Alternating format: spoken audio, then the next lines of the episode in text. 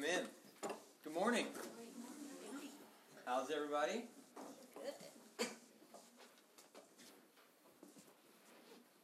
Well, it's always an honor. Yep. So a lot of people looked at us really weird when we said like, "Hey, how many kids do you have? Oh, you're expecting? Like, oh, we have a three-year-old, a one-year-old, and and a, and a week-old." And they're like, I didn't realize that like they were they were trying to like prepare you for just just utter insanity. But what they didn't realize, and what we didn't realize, it has nothing to do with the, the one week old. Uh, has everything to do with the one year old. So you may hear her; she's going through a little bit of anxiety right now.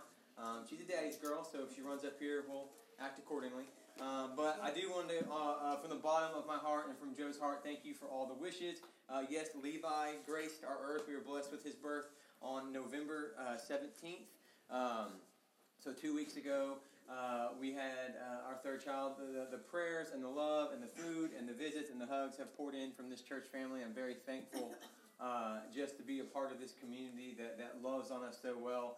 Uh, the uh, the father in me is is just elated. The guy who has to plan for all the kids that we keep popping out is just a little more anxious.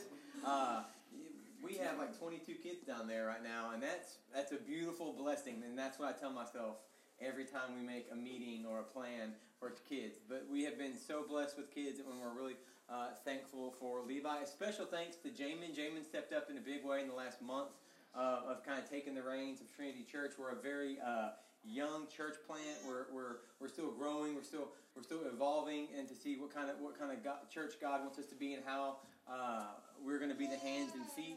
And it, it's a lot for uh, a pastor of a church this size to step back in, a normal circumstance. But at Trinity Church, we were blessed to have um, really a co-pastoring uh, where Jamin stepped up, and we, we didn't miss a beat He's also our interior decorator, and he, he got us ready for Christmas. So I'm really thankful for him. So if you see Jamin, give him a hug and uh, just be thankful that he stewards us so well. So um, seasonally, uh, Thanksgiving is officially over. I, I pray that Thanksgiving found you well. Um, because of how Thanksgiving fell and how late it is, we have quickly ushered from Thanksgiving and into Christmas. We're already in December. Um, and, and, we're going to start our Christmas series, and we're going to do a point of view uh, study. So we're going to look at, at, the, at the story of, of the birth of our Messiah, the story of the birth of our Savior through the lens uh, of, of people who, who experienced it firsthand uh, and, and, and people who, who professed it to happen firsthand. So this first week, we're going to look at a point of view through the prophecies of the messianic birth, of the prophecies of the coming Messiah. And then next week, it's going to be through the point of view of Joseph. And, and after that's going to be the point of view of Mary. And, and, we're going to end our series with the point of view of Christ, of, of what it is um, to understand that story. And we, we, we here uh, at Trinity Church in the past we've done a lot of different kind of Advent studies, and, and but they're all done uh, differently, but with a lot of intentionality. And our goal for this year is just to immerse ourselves with the Christmas story, and just to wrap our, our mind around um, every aspect that we can corporately uh, uh, of that scene of, of why we were promised a Messiah, why we were promised a Savior, what it must have been like to be the father of that Messiah, the faith it took for Joseph to continually follow the will of God, even if it didn't culturally make sense, or if it didn't make sense to what he was seeing, or if it defied biology, or if it defied his plan for our, his life, or what he wanted to do um, as, as, a child of God. And then we're going to look at the point of view through Mary and understand like what the faith and what the overwhelming anxiety and pressure and weight it must have been to say, I'm going to birth the Savior of humanity. I'm going to birth the promised Messiah. And then we're going to close out with Christ. And all of that is to give us a beautiful depiction of just that story reigning over us. We want us to just dive into the, mar- the marrow of, of the Christmas story, of, of the birth of Christ, and what that really means. The, the fact that uh, because uh, we were promised a Messiah, and that Messiah was born, uh, that Messiah uh, lived a perfect life, died on the cross, and died for our sins, of what all those promises mean for us on a daily basis. And at Trinity Church, we believe if we understand that story, we will live that story. And that if we understand that story, we will let that story be the guide of our life. That, that it's impossible to walk through Christmas without looking to Easter, and it's impossible to look at Easter without walking through Christmas. And the whole story, the redemptive story of Jesus Christ on the cross, is going to make up who we are at Trinity Church. So that's our goal in the next coming week. Our goal is just to walk through this intentionally with some focus, to kind of dwell in the already not yet theology of of Christmas, that, that we look back to see what Christ has done, and it gives us hope to see what Christ will do. Today, I want to really answer two questions. The first question I want to answer today is how do we step into this space of this season well? How do we biblically live out our lives in this season, Christmas in 2019, Dallas, Texas? And the second question I want to do is how do we wait well? How do we wait with this anticipation, this eager longing for a Messiah to return? When we talk about the already not yet, it's a very complicated theology because we live in the joy of knowing what Christ has already done on the cross for our sins, but we also long and yearn with hope for what he will do again when he comes again on his second advent, when he comes again and makes all things new, when tears are wiped away and we live in eternity worshiping Jesus Christ. So understanding that we're in this time of, of just anxiety and wait, this angst, this, this eager anticipation, how as, as believers, how as the sons and daughters of Jesus Christ, how do we do that well? But first, today we're going to look through the messianic prophecy in Isaiah. If you want to turn to Isaiah chapter 9, I'm going to kind of build out Isaiah uh, chapter 8, 9, and 10. But we're going to, we're going to hunker down in Isaiah 9, verses 6 and 7. Uh, the, the, there's a Bible next to you. If you don't have one, that one's yours. It's also going to be on the screen here. Um, and we're gonna we're gonna unpack it together. Uh, if you would stand in just reverence of God's holy word, uh, I'm gonna read out loud verses six and seven, and then we will we'll dive in and, and camp out. Verse six in chapter nine, Isaiah. For to us a child is born, to us a son is given, and the government shall be upon his shoulders, and his name shall be called Wonderful Counselor, Mighty God, Everlasting Father, Prince of Peace. of the increase of his government and of peace there will be no end. On the throne of David and over his kingdom to establish it and to uphold it with justice and with righteousness from the time forth and forevermore. The zeal of the Lord of hosts will do this. Amen. You may be seated. Let me pray over us, and we're just going to dive into God's holy word. God, thank you for today. Thank you for just the time we have corporately to, to, to pour into your word. God, I pray that for the next few minutes we just focus on, on, on your promises, on, on your prophecies, on the fulfillment that has already happened, so we can have hope and trust and faith in with the, the, the prophecies yet to be fulfilled.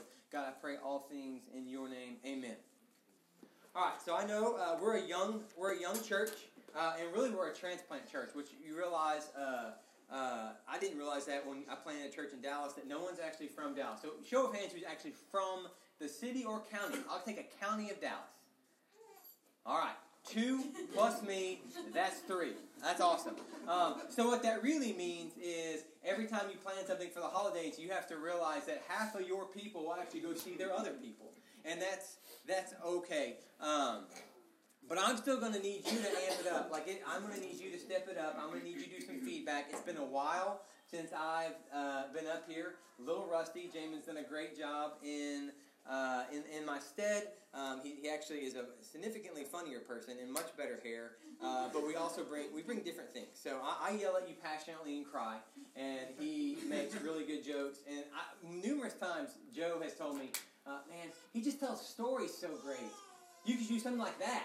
You know, like, well, if I could tell stories as good as he would, I would. I'm not like holding back my ability here and saying I don't want to tell a great story because then I'll take away from what Jamin does.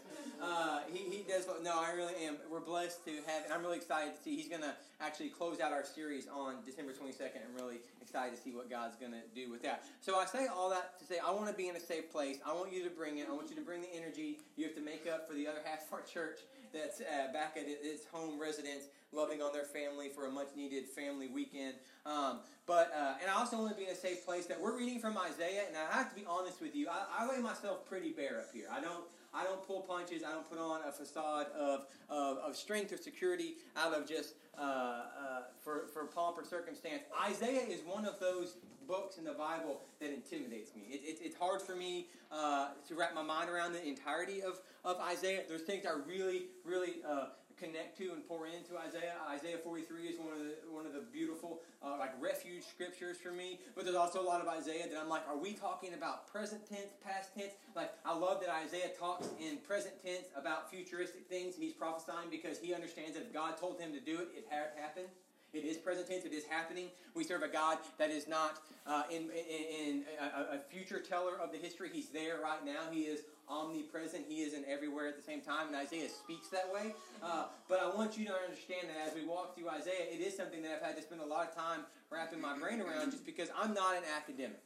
That may shock some of you. Uh, I, am someone who just passionately loves teaching, but I love how Isaiah uh, beautifully depicts um, uh, coming of a Savior, the need for a Savior. The coming of a Savior, the need for a Savior. Because uh, in chapter 8, he's saying, hey, Assyria is surrounding you because you won't stop walking in rebellion.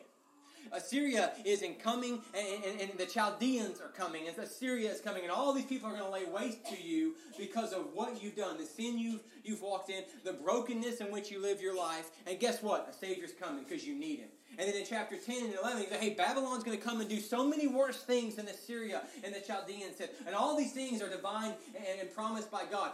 As much as he is pulling you out and, and, breaking you, he's pulling you out so he can draw you in. He's saying, yes, there's going to be really bad things because there are consequences to walking in open rebellion. There's consequences for you not walking in, in, in the, in the ways and the laws of Moses and in the ways and the laws of Levitical uh, priesthood. There's so many consequences to your sin, but it's okay because I'm sending a Messiah. I'm sending you a son. I'm sending you a, a, a, baby who is going to conquer hell and the grave. I'm sending you a Savior because you need a Savior, and I'm a God of promises, and I will promise and deliver everything I've ever told you, but it doesn't mean there's not going to be hard times coming. And there's this, there's this ebb and flow. There's this rhythm of brokenness promises brokenness, and then God comes and loves us and shows us grace. There's more brokenness. You see creation, you see fall, you see exile, you see covenants, you see Noah, Abraham, Moses, David, and then and leading up into Christ. This whole beautiful story of redemption laid down at the feet of Isaiah when he says, For to us a child is born. A child is just not born for the sake of God proving he can he can prophesy into Messiah. A child is born because the city, the, the country, the world needs a Savior. And Isaiah is promising that. He's saying, For unto us a child is born, to us a son is given. And I love that he says, And the government shall be upon his shoulder. What he's saying is the earthly and heavenly rule will be through our Messiah. He will have an eternal reign. Government is used twice in these two verses because he understands that's the rule and authority of that day. He then gives our Messiah a name, a wonderful counselor, a mighty God, an everlasting Father, a Prince of Peace. There's so much there. He's saying a wonderful counselor. He's a supernatural being. He has the power to walk on water. He has the power turn water into wine. He has the power to raise the dead. He has the power to conquer hell and the grave. He has the power to die and raise again. This everlasting Father that says He is your Abba Father. He will never leave you or forsake you. Then He is the Prince of Peace. He is the Prince of Peace because He conquered hell and the grave. And the yoke of sin is no more.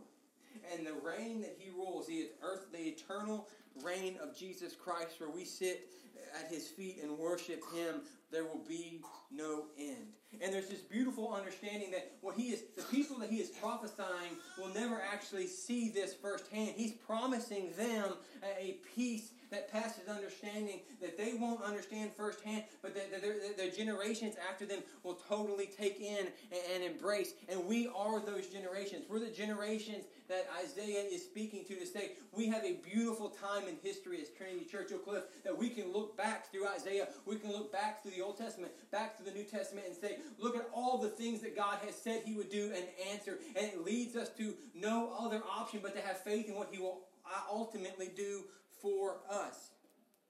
I love that early on in Isaiah in chapter 7, he says, the virgin will conceive. Like he, he, he's, he's calling his shot with, with beautiful specificity of saying, There will be a son, and he will come from a virgin, which we know to be Mary, and his name shall be Emmanuel, and he will be God with us. Always throws me off, but it's Sunday school's over. I love that. It takes me back. I was, I was born and raised in the church that worked and operated off Bell systems, and every time I hear that, I think this church this church has been a beautiful blessing for us, and this church has been a beautiful uh, mentorship of showing us the, ways and the people that, that paved the way before us that we have the opportunity to freely worship. So I'm always thankful for that. So there's a lot going on in Isaiah, and, and there's a lot that we don't have time to, to break down in the ways of prophecies. There's over 200 messianic prophecies in the Bible, and every prophecy that's ever been prophesied uh, has been fulfilled because we serve a God who, who promises and answers. We serve a God who, who delivers. We serve a God that is faithful and just. So in all of that, and all the, the the pressure of understanding, the pressure of saying, yes, I understand Isaiah and I understand that, that the Messiah has come and the Messiah will come again. Where does that leave me in 2019, Monday, December 2nd? Because it's easy for us to be the best versions of ourselves biblically in this room. It's easy for us to say, hey, I'm going to pass out a, a circle or a check or a true or false and say, hey, did Messiah come? Check. Yes, he did. Um, uh, does that change the way I live my life? Yeah, yeah, Pastor. I'm never, never going to tell you anything different because it's Sunday morning and we all look great. Our kids look great. Um, for this one hour, um, we're just going to open up our Bibles and have this peaceful break. And I love that. And there's so much beauty in corporate worship. But I never want to leave you at, at 11 on a Sunday with no actual plan or, or hope from Monday morning when, when reality sets in. And I don't know for you, but on Mondays for, for my job, I'm bivocational. Mondays for my job is an onslaught. Like you walk in the door and they try to break you. It's almost like some kind of weird fraternity that they're like, hope you enjoyed Saturday. Guess what we got? Check your inbox. Boom. Um, my, my, my, my employment recently gave me a phone, so now I have two phones. They call me Two Phone Tim.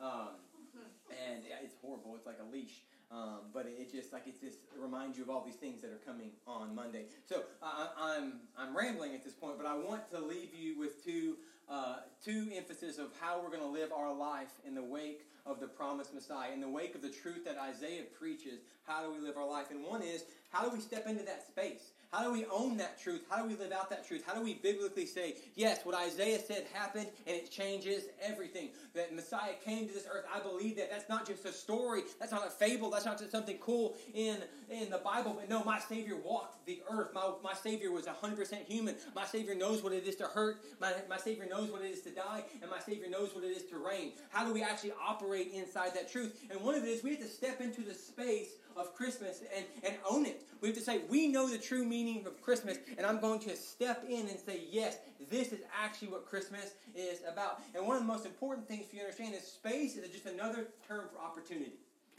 That, that, that the Spirit may make an opportunity in, tomorrow, next week, sometime down uh, the line, where the Spirit's going to open up an opportunity for you to speak up, to step up and live in biblical truth, and you have to actually take it. And to step is to move. You actually have to do something. Knowledge for the sake of knowledge, or knowledge for the sake of academia when it comes to your beliefs, is exactly where Satan wants you. Satan wants you full of information about your Savior, but not telling anyone.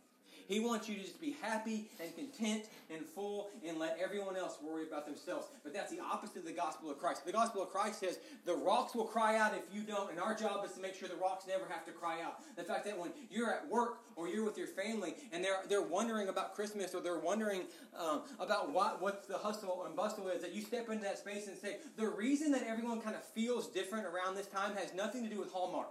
It has nothing, it has a little to do with Hallmark. I love Hallmark.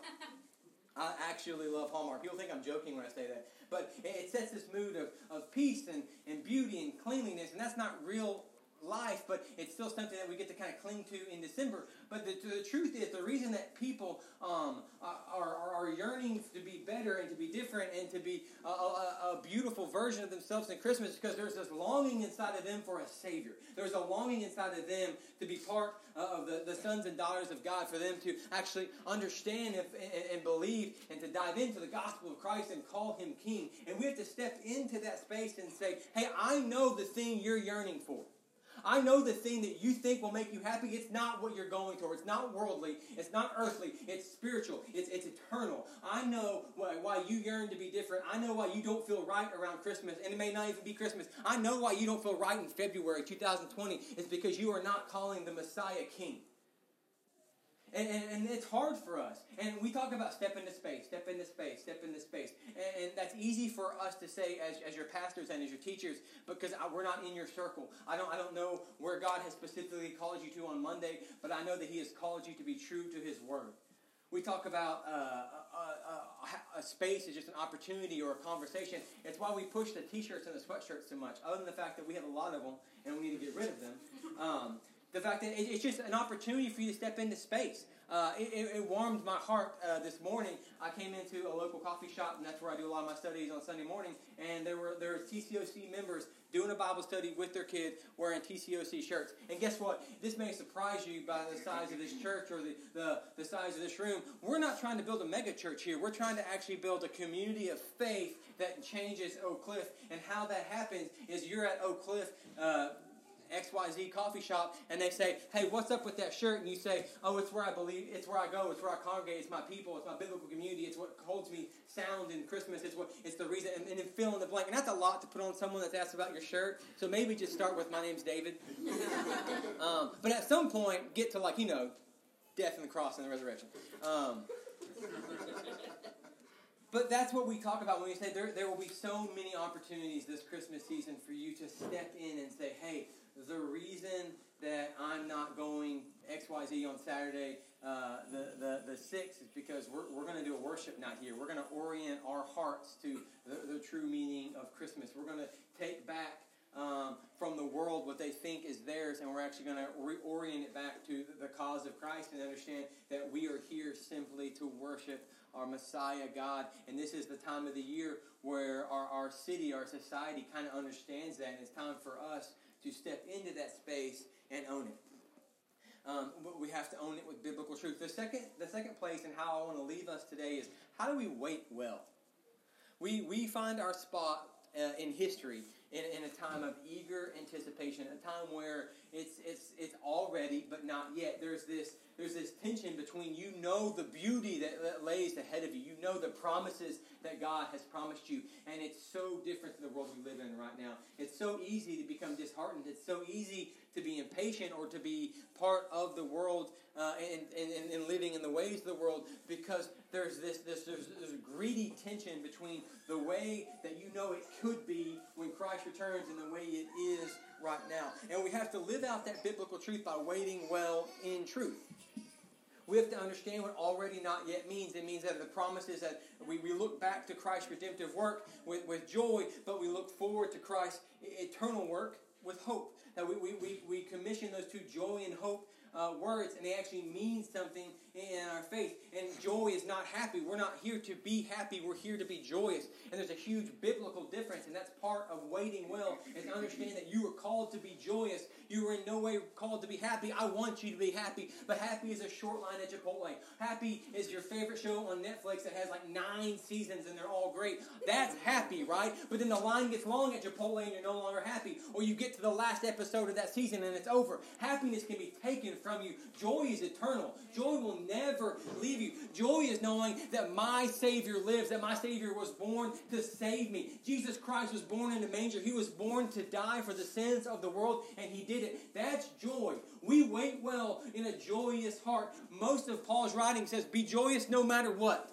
which can make you mad if you think joy means happiness.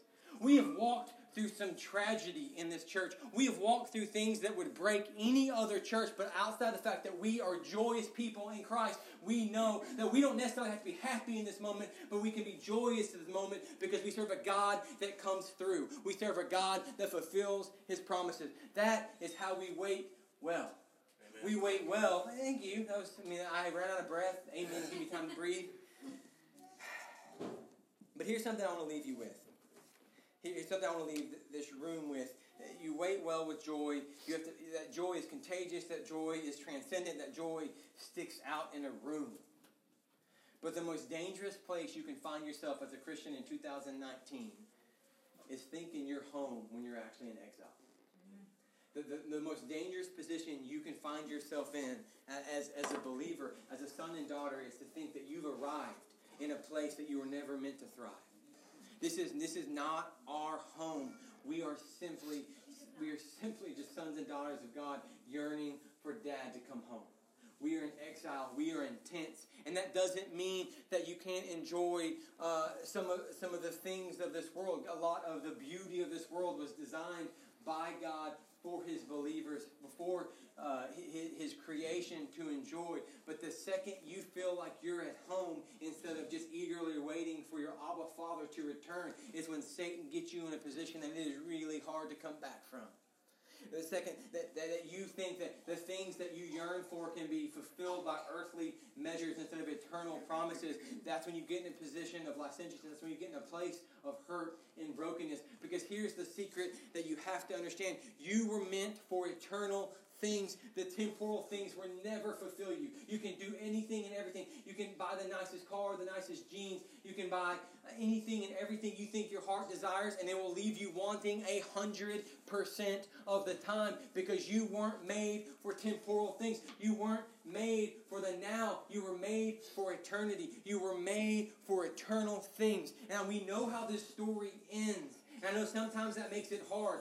Paul writes in, in Romans, he does it beautifully. He talks about just eagerly anticipating, this longing, this waiting, this, this expectation in the pains of childbirth. That is what it's like to sit and wait for our Savior. And he talks about the creation that we, we live alongside is eagerly anticipating and yearning to. And it's time for us to sit there. And it's hard to sit. We have no chill as a society. We have zero chill. We started celebrating Christmas in August. That's not a joke. That's like literally Hallmark started amping stuff up. We have no patience. We have no chill. We have no ability to wait. And that's why it's upon us, since we know the truth, to sit there with beautiful joy, understanding that everything this world throws at you, everything that Instagram says you need to buy, everything that Instagram says life should be like is just lies, smokes, and mirrors. They're just a shadow of things that actually will come. That Christ will come, He will reign, and it will fulfill every hole you've ever had, and you will sit there with beautiful contentment, worshiping the one true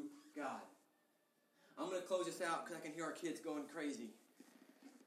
But I pray two things for this room. I pray two things for this church this week that we step into the space that the Spirit orients us for, and that we wait well in that space, that we, we show uh, the, the, the people that God's put in our life what the true meaning of Christmas is. And guess what? The true meaning of Christmas is the true meaning of life. You see so many industries, so many people yearning for that, that understanding, that connection, that next new thing that's going to fulfill the hole that's in their heart. But the only thing that's going to fulfill the broken people we live life with is Jesus Christ, their Lord and Savior. My, my prayer and my, my desire for you is you to walk into that space professing the truth of Jesus Christ. Let me pray over us and we'll, we'll end with a song of worship. God, thank you for today. Thank you for the truth that is your prophecies, the truth that is your histories. God, I am thankful and honored to stand here before your, your sons and daughters that we may step into the opportunities you give us with biblical truth and we may live out that truth by waiting well in eager anticipation for the coming of our King. God, I pray all things in your name. Amen.